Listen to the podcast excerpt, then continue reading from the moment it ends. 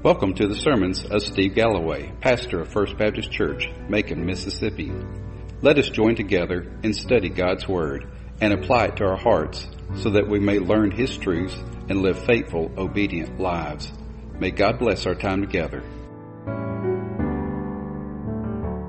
Let me invite you to turn in your Bibles to Matthew chapter 7, verses 7 through 12. Matthew chapter 7, verses 7 through 12.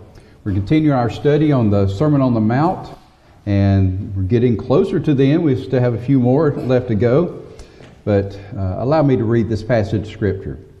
Matthew chapter 7, verses 7 through 12. Ask, and it will be given to you. Seek, and you will find. Knock, and it will be opened to you. For everyone who asks receives, and who seeks finds, and he and to him who knocks it will be opened.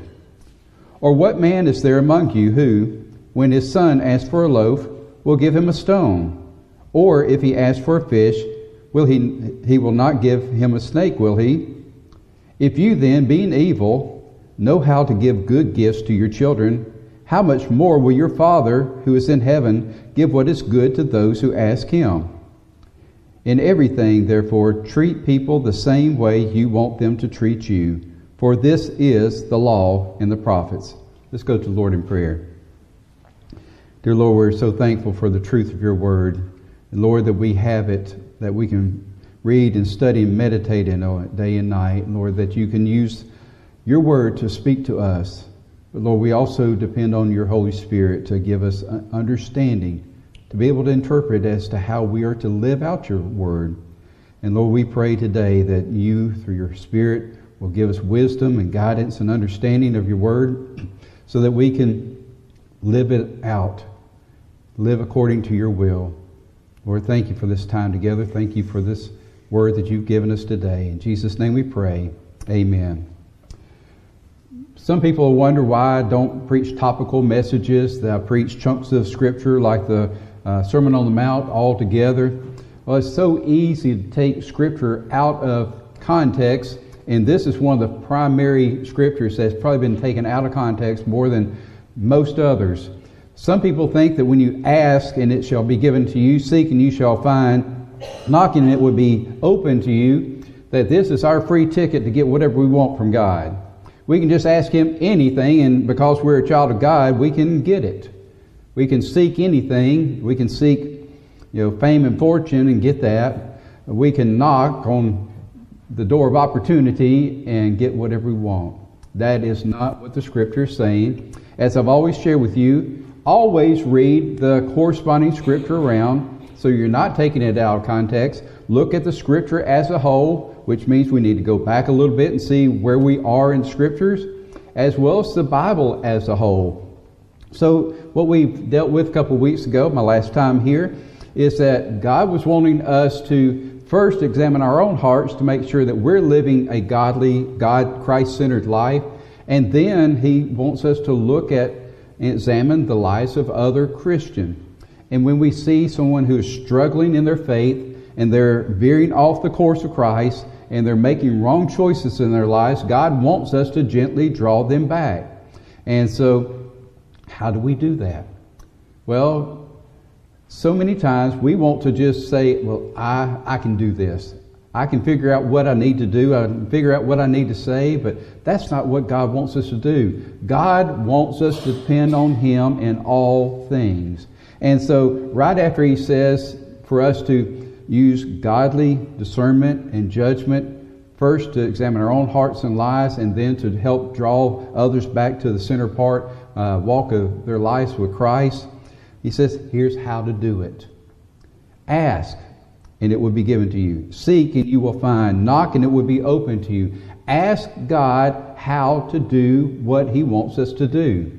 As we ask, He will show us the way. He will give us the wisdom and the understanding.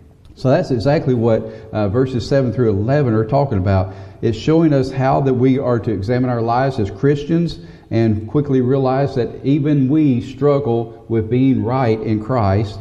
We struggle to live godly lives that enable us to mentor others, to help draw them back to the center walk of faith in their lives.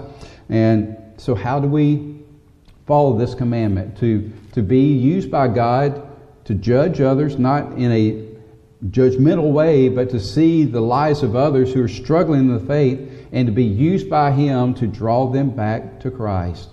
Well, let's look at verses 7 and 8. Verse 7 gives us three imperatives ask, seek, and knock. Notice that sometimes Jesus will say, when you fast, which means that we're not to fast all the time, or if you fast, which means we're, we may or may not be fasting. But he doesn't give the if or the when in this situation. He says, these are imperatives. Ask, seek, knock, do these things. And you'll also notice that they're continuous action. It's not just a one time thing that we do and it's over with. It is a lifestyle. This is how we are to live with our relationship with the Lord. So we look and we see that he tells us that we're to use discernment when we help others. Well, how do we find this discernment? Where does this discernment come from?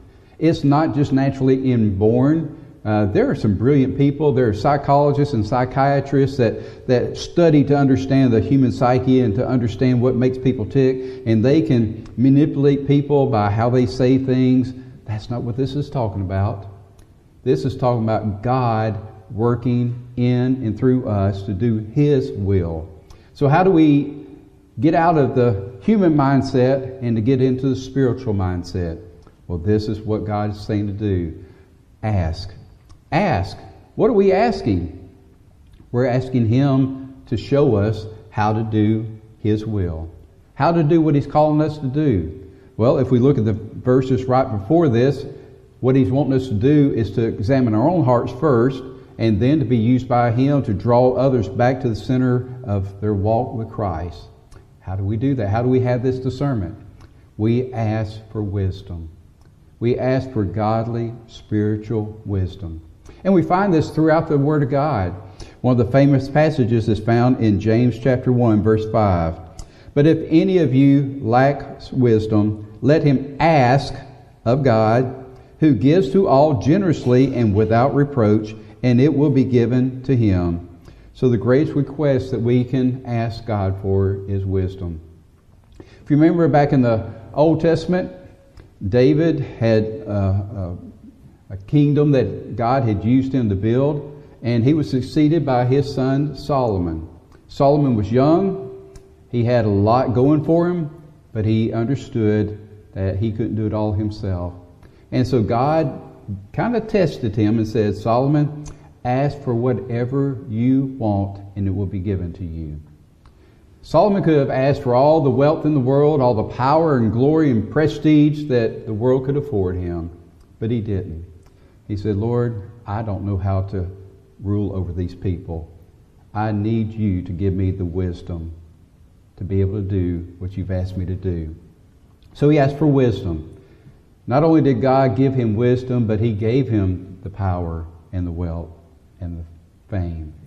So when we look, we see that God, when we ask for wisdom, first of all, he gives it abundantly.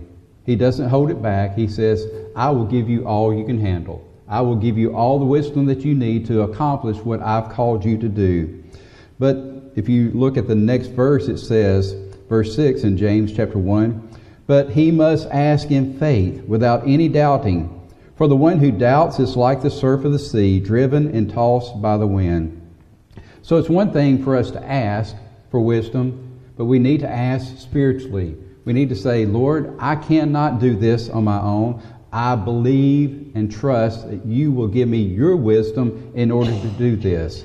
And so we're asking for this wisdom and we're asking in faith. See, only the Spirit of God can guide the child of God to do the will of God. Think about that for a second. If you want to do the will of God, can you do it on your own? Can you do it in your own strength and abilities? You cannot. You will not be able to. So only the Spirit of God can guide, give us wisdom as children of God to do the will of God. So James not only says that when we ask, he will give us wisdom and give it to us generously, but he also says, and without reproach. In other words, God is not upset with us when we ask him for help. Now, I know being raised by my parents, there were times that they told me how to do something and I didn't do it right. And so, you know, you, you ask for help again and you ask for help again. After a while, they're kind of tired of telling you how to do it. They figure you should know this by now. Well, sometimes we have the same fear with God that we have messed up so many times that He won't answer us again. That He will say, Listen, I've already told you, I've told you, I've told you. Now, go figure it out. But it says without reproach. God's not upset with us when we ask. He is tickled to death that we are willing to say, I cannot do this in my own strength and abilities. I need you, God. I need your Holy Spirit to infill my heart, my mind, my entire being, so that I will be able to do your will. So we look and we see that when we ask, we will receive. That's his promise. Ask and it will be given to you. Then the next one is seek and you will find. What does the word seek mean? Well, it's a term for searching. Well, how do you search out what is of God? Well, we have been blessed with something called the Bible, the Word of God. Now, there's too many people that try to take a shortcut and say, I don't want to spend time reading, studying, meditating on the Word of God. I'd rather just ask God to give me the answers. We've, we've all been there, haven't we? Well, the thing is, God's already given us instructions. God has already told us many things that we should already be doing. Eh, but the way that we find out what God wants us to do is to read and study and meditate on His Word. We need to be seeking out His truths. See, every time that you open up the Word of God, whether it's in the morning or the evening or many times in between, every time that you open up the Word of God and read it, prayerfully reading it, let me tell you something. Before you open up the Word of God, pray first. Pray before you read the first word. Say, Lord, this is your word. I need your spirit to give me understanding of your word. If I read it on my own, I'm going to come up with some human idea. I don't need that. I need your truths to be penetrated into my heart and mind. So pray first, read, study, meditate. What do I mean by read, study, meditate? Read it first, read it again, say, what does this mean? How does it apply to my life? Meditate on it and say, Lord, if this is your truth, then I need to live it out. How do I live it out? You start thinking about how this is true to you, and you start saying, This is how I ought to live according to this truth. So God is saying to seek His truth, and it will be given to you. Now, in Jesus' day, when He was preaching this, they had scrolls in the synagogues. They didn't have, everybody did not have the Word of God. So how did they do this? Well, it means that they needed to be faithful to studying the Word of God through the rabbis. Unfortunately, they were not always accurate in their interpretation, but we today have this beautiful gift called the Bible. We have the privilege to read, study, meditate His Word, to search out these truths, and to apply them to our lives. So, how are we to treat other people? Well, study the Bible. See what God does. See how Jesus interacted with society, how He modeled the perfect lifestyle. Read and study and meditate on the life of Christ, and you'll figure out how to do the things that God's calling you to do. So we look and we see that first we're to ask for wisdom. Then we're to seek by exploring the Word of God. Proverbs chapter 2, verses 1 through 6. A little lengthy, but it talks about exactly what I've just shared about seeking out these truths. My son, if you will receive my words and treasure my commandments within you, make your ear attentive to wisdom, incline your heart to understanding for if you cry for discernment, lift your voice for understanding. If you seek her as silver and search for her as for hidden treasure, then you will you will discern the fear of the Lord and discover the knowledge of God. For the Lord gives wisdom, from his mouth comes knowledge and understanding. Do you see the seeking and the searching and the God giving us his treasures as a result? That's exactly what he's wanting us to do. So we look and we see seeking and uh, asking and seeking. Now we look at knock.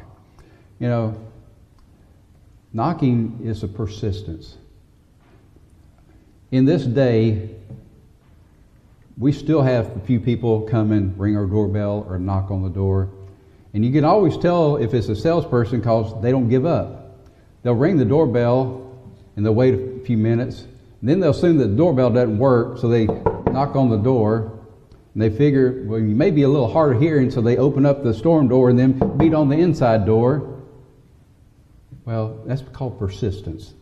And salespeople think, well, if I keep on knocking, somebody will finally come because they're getting aggravated.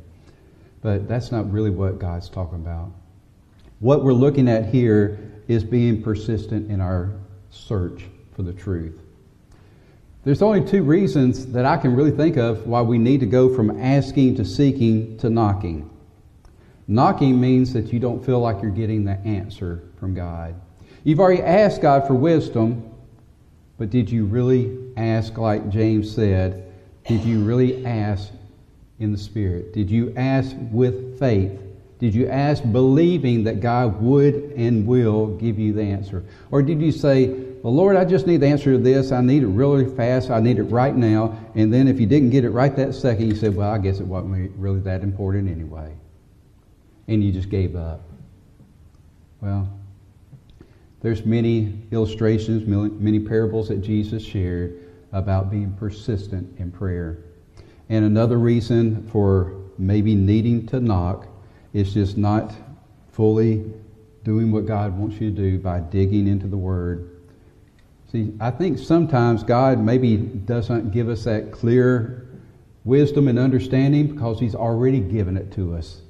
It's in His Word, the Bible. He's saying, I've already given you the answer. Look, read, study, meditate on my word, and you'll find the answer. Quit taking the shortcut. Quit, quit asking me to cheat on the test for you. Don't ask your teacher for the answer to the test while you're taking the test. He's already given you the answers. It's in his textbook.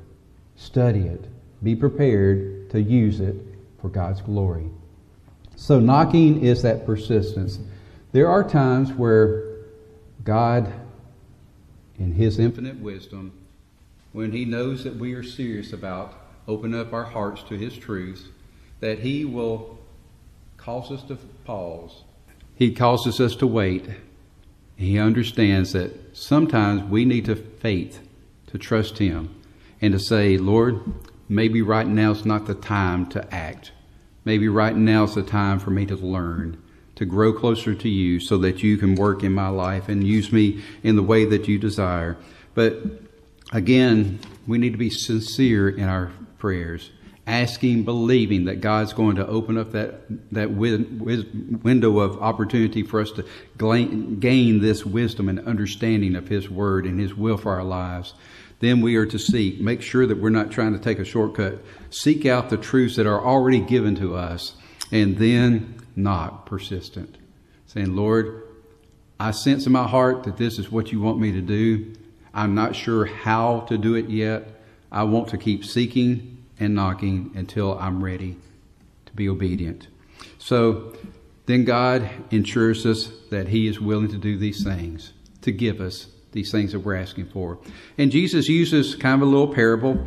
He says, If you are a good earthly father, and your son comes to you and says, Dad, I'm hungry. I'd like some bread. I'd like a loaf of bread.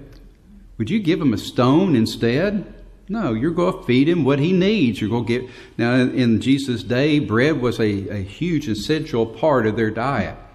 And if that same son comes and says, Dad, you know, bread's good, but I think I might need some other nutrients.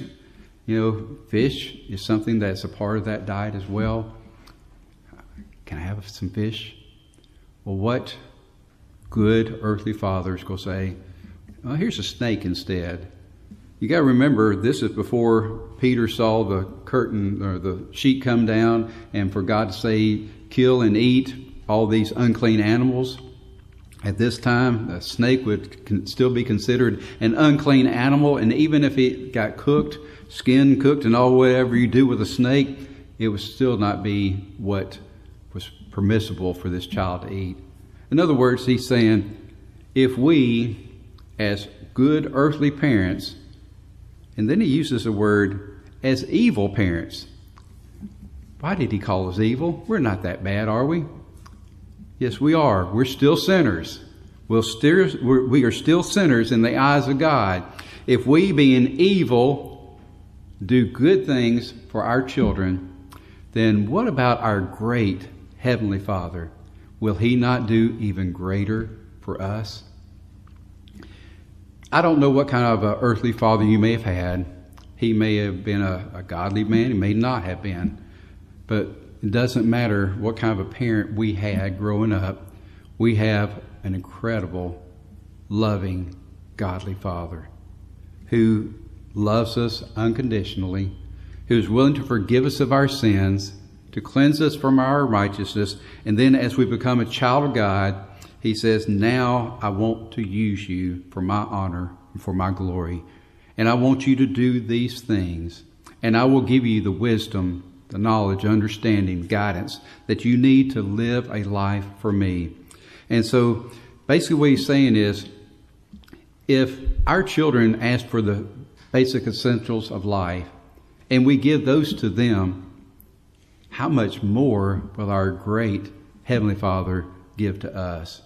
Now, if you're like many parents, you don't just make sure that your children have just enough food to survive or just enough clothing to keep from freezing to death. No, you go far beyond that. You make sure they have nutritious meals. You make sure they have ample clothing for all seasons. You do whatever you can to help them gain education so they can be a productive person in life. You do all the things that you can to help them to succeed in life. You sacrifice quite a bit in order to do that. If we're willing to do that, how much more will our great Heavenly Father do for us? He is faithful. He is willing to do all in abundance of what we need. Now we look at that last verse, verse 12. It kind of stands alone, but it's also a part of this. Verse 12 says, In everything, therefore, treat people the same way you want them to treat you. For this is the law and the prophets. Now, most of you probably understand that this is the what's called the golden rule. Now, that's probably not how we memorized it. Uh, we probably memorized it out of Luke chapter 6, verse 31. It's a repeat there where Luke is uh, repeating some of these same things that Jesus said. And in the NIV version is where we probably remember it the most, where it says, Do to others as you would have them do to you. The golden rule. Very simple. How do we treat other people? Not how they have treated us, whether good or bad, but how you would want them to treat you. See, it's, it's seldom that everybody treats you the way you want to be treated. But we are always to treat other people how we would like to be treated. See, there's a difference between sharing love and being loving, being encouraging, and sharing faith with others when they show hatred and evil towards us. Our human nature says, I want vengeance. I want to retaliate, retaliate because you have done evil towards me. I want to strike back because of how you've treated me. But Jesus, in this great Sermon on the Mount, says, Do to them how you would like for them to do to you. Treat them like you want to be treated. Now we look and we see that there's quite a few different passages of Scripture Earlier in this same sermon that Jesus was preaching back in Matthew chapter 5 verse 44, he says, But I say to you, love your enemies and pray for those who persecute you. Then later Paul in Romans chapter 12 verse 14 says, Bless those who persecute you, bless and do not curse. Now, the Bible's filled with these types of passages about being persecuted and how we are to respond. Every time it says that we are to love them in return, to bless them, to love them, to show them the love of Christ instead of retaliating and treating them like they have treated you. We're not to treat them how they have treated us. We are to treat them how we would want to be treated by them.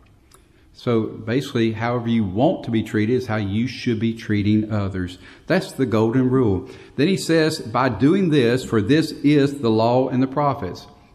He's saying if you live this simple principle of showing love, blessing, and not cursing others, no matter how they treat you, you are fulfilling the law and the prophets. In other words, you are fulfilling the word of God. You are being obedient to God. And so he's just saying, here's this sermon I've been preaching since Matthew 4, um, Matthew 5. He has shown us the Beatitudes. He has shown us that through the Beatitudes, this is how you become a child of God. And it's not easy. It is hungering and thirsting after righteousness. It is aching to, to, to weeping over your sinfulness and many other things. And then we start to take on those characteristics of Christ. And then he shows us that in addition to becoming a child of God, you're still to be obedient to the Word of God. And he says, Here are the laws. Here's the Ten Commandments. Keep them. I don't want a single jot or tittle, a little mark or a smallest word to, to, to disappear from these laws. They are still in, in force today. And what he's saying is not just the letter of the law, but I want you to understand the heart of the law. Then he talks about how we are to live, how we're to give, how we're to pray, how we're to minister to others, and gives examples of those. And then he shows us, as we dealt with a couple of weeks ago, that as we mature as children of God, He wants us to be used to help others who are struggling in their spiritual walk. Well, how do we do that? Not in our own strength or our, our own abilities, but we pray, we ask, we seek, and we knock. We ask God for wisdom, and He will give it to us generously without reproach. We seek, we seek through the searching of the Word, digging out these truths, applying them to our lives. Then we knock, we become persistent, say, Lord, I want to be faithful every minute of every day, but I need you because only the Spirit of God can work in the child of God to do the will of God. So we need God. We need His Spirit in filling us each and every minute of every day. So, just kind of wrapping these up asking, seeking, and knocking they're not to be used for self centered gain. We don't ask God for riches. We don't ask God for things that are self centered. We don't seek after fame and fortune. We don't knock for opportunities to open up that would make us be beneficiaries. No, we seek for godly wisdom. We, we ask for godly wisdom. We seek for the truths of His Word, and we knock so that we can be persistent in fulfilling God's will. So we look and we see that for God will answer our prayers. That's what he promises in verse 7. He answers. Ask and it will be given to you. Seek and you will find. Knock and it will be open to you. For everyone who asks receives, and he who seeks finds, and he who knocks it will be open. Promises of God. Can we count on God to be faithful? Has God ever broken a promise? Never. God is always faithful in His Word. So when He tells us these things, we can count on Him, we can trust Him. But just like James said, when we ask, we must ask believing in faith. Just as Jesus was saying, if we as earthly parents do all we can to take care of our own children, how much more will our great Heavenly Father fulfill our needs spiritually. Let's bow together in prayer.